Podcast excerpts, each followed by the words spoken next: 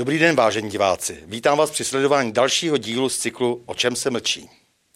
Vztahy mezi Čechy a Němci byly v nedávné historii poznamenány především bezprecedentní agresí německé a od roku 1943 takzvané velkoněmecké říše.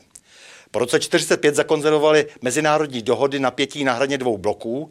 A kdo by si tedy nepřál po zrušení železné opony v roce 89, eh, aby došlo k vyznání německé viny a k řádnému splacení astronomického dluhu způsobeného barbarským terorem a drancováním zemí koruny české během druhé světové války. Kdo by si nepřál nastolit vzájemně výhodné a přátelské vztahy s nejbližším sousedem? Jak se však vyvíjela jednání mezi českou reprezentací a opětně sjednoceným Německem? Hájili čeští politici české národní zájmy nebo nadbíhali německému zametání pod koberec? A současné snaze o obsazení východního prostoru jinými prostředky? Ve studiu sedí badatel a specialista v oboru informačních věd Adam Krečmer a toto jsou otázky přesně mu na míru. Vážený Adame, jak se vyvíjely vlastně česko-německé vztahy v poslední době? Eh, jak eh, vlastně eh, působili čeští politici na, na to uspořádání dobrých sousedských vztahů? Nebyli náhodou v takové pozici, že v podstatě ustupovali? A co vlastně znamenala nedávná návštěva prezidenta Steinmeiera v České republice? O čem se vlastně jednalo? No, já bych to s dovolením se pokusil najít nějaký jiný úhel pohledu, než je, než je všeobecně známý. Jo. E, daleko víc než cokoliv hovoří symboly. E, minulý rok, e, přibližně touhle dobou, se obrátila skupina historiků na velvyslance německého po doporučení tedy Pražského hradu s tím, zali by jim nepomohli najít hlavy našich sťatých, a to jak tedy z Drážďan, tak z Plecence, a zároveň tedy i hlavy Gabčíka s Kubišem. Pan velvyslanec je přijal a tě, do té doby se nic nestalo. Já myslím, že kdyby to německá strana se svou návštěvou, tedy pana prezidenta, myslela vážně, tedy s návštěvou krypty, tak by buď přivezla dokumenty, a nebo by alespoň eh, sdělila, kde tedy hlavy našich odbojářů se v této chvíli nacházejí, protože ještě v 60. letech byly viděny eh, v anatomických ústavech v Německu.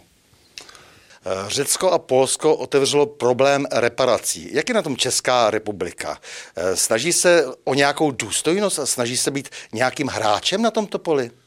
Česká republika vlastně po roce 47, kdy tady byla přijatý ujednání o německých reparacích, které bylo de facto přijatý v lednu 46 a signováno tedy eh, v květnu 46 s prezidentem Benešem a eh, ministrem Masarykem, byla v roce 47 eh, přijatá v, jaksi v zákonné sbírce, to aby bylo jasno, že tedy je součástí našeho právního řádu pod číslem 150, tak byla vyčíslena podle dvojích dokumentů, a teďka se musíme bavit o minulosti a současnosti, tehdy v sumě 486 miliard. E, současně ministerstvo zahraničních věcí ve svých odpovědích uvádí částku skoro 80 miliard tehdejších peněz, bavíme se o tehdejších korunách, nižší.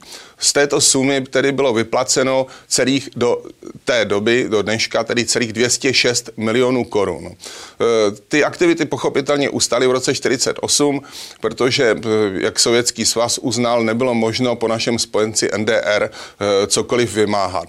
Ale po roce 91 myslím, že je zcela jasné, že tedy článek 4 dohody, která byla přijatá v roce 97 s Německem, de facto zamezuje Eh, nebo, nebo, nebo deklaroval to, že eh, jak se my nebudeme mít nic chtít po nich a oni nic po nás. Přičemž, a to je zajímavý, už, zajímavé, už v té době v České národní bance byl zadaný pokyn, aby se tedy tyto hodnoty vyčíslily a eh, aby, mm, a teďka to je podprahová informace, kterou můžeme sdělit, aby převýšily hodnoty nároku skupiny, které se říká sudeční Němci, kterou já teda nerad používám termín sudecký Němec.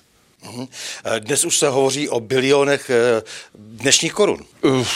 Eh, to je už tedy věc přepočtu, ale jsou to tedy biliony. Je zcela evidentní, že většina diplomatických aktivit Německa směřuje k tomu, aby nemusela tyto reparace tedy znova otvírat a aby zůstalo tedy status quo, to znamená jakési levné montovny a odběratele těch levnějších, levnějších materiálů a potravin. Milí já ti moc děkuji za rozhovor a s vámi, milí diváci, se těším na další pokračování cyklu O čem se mlčí.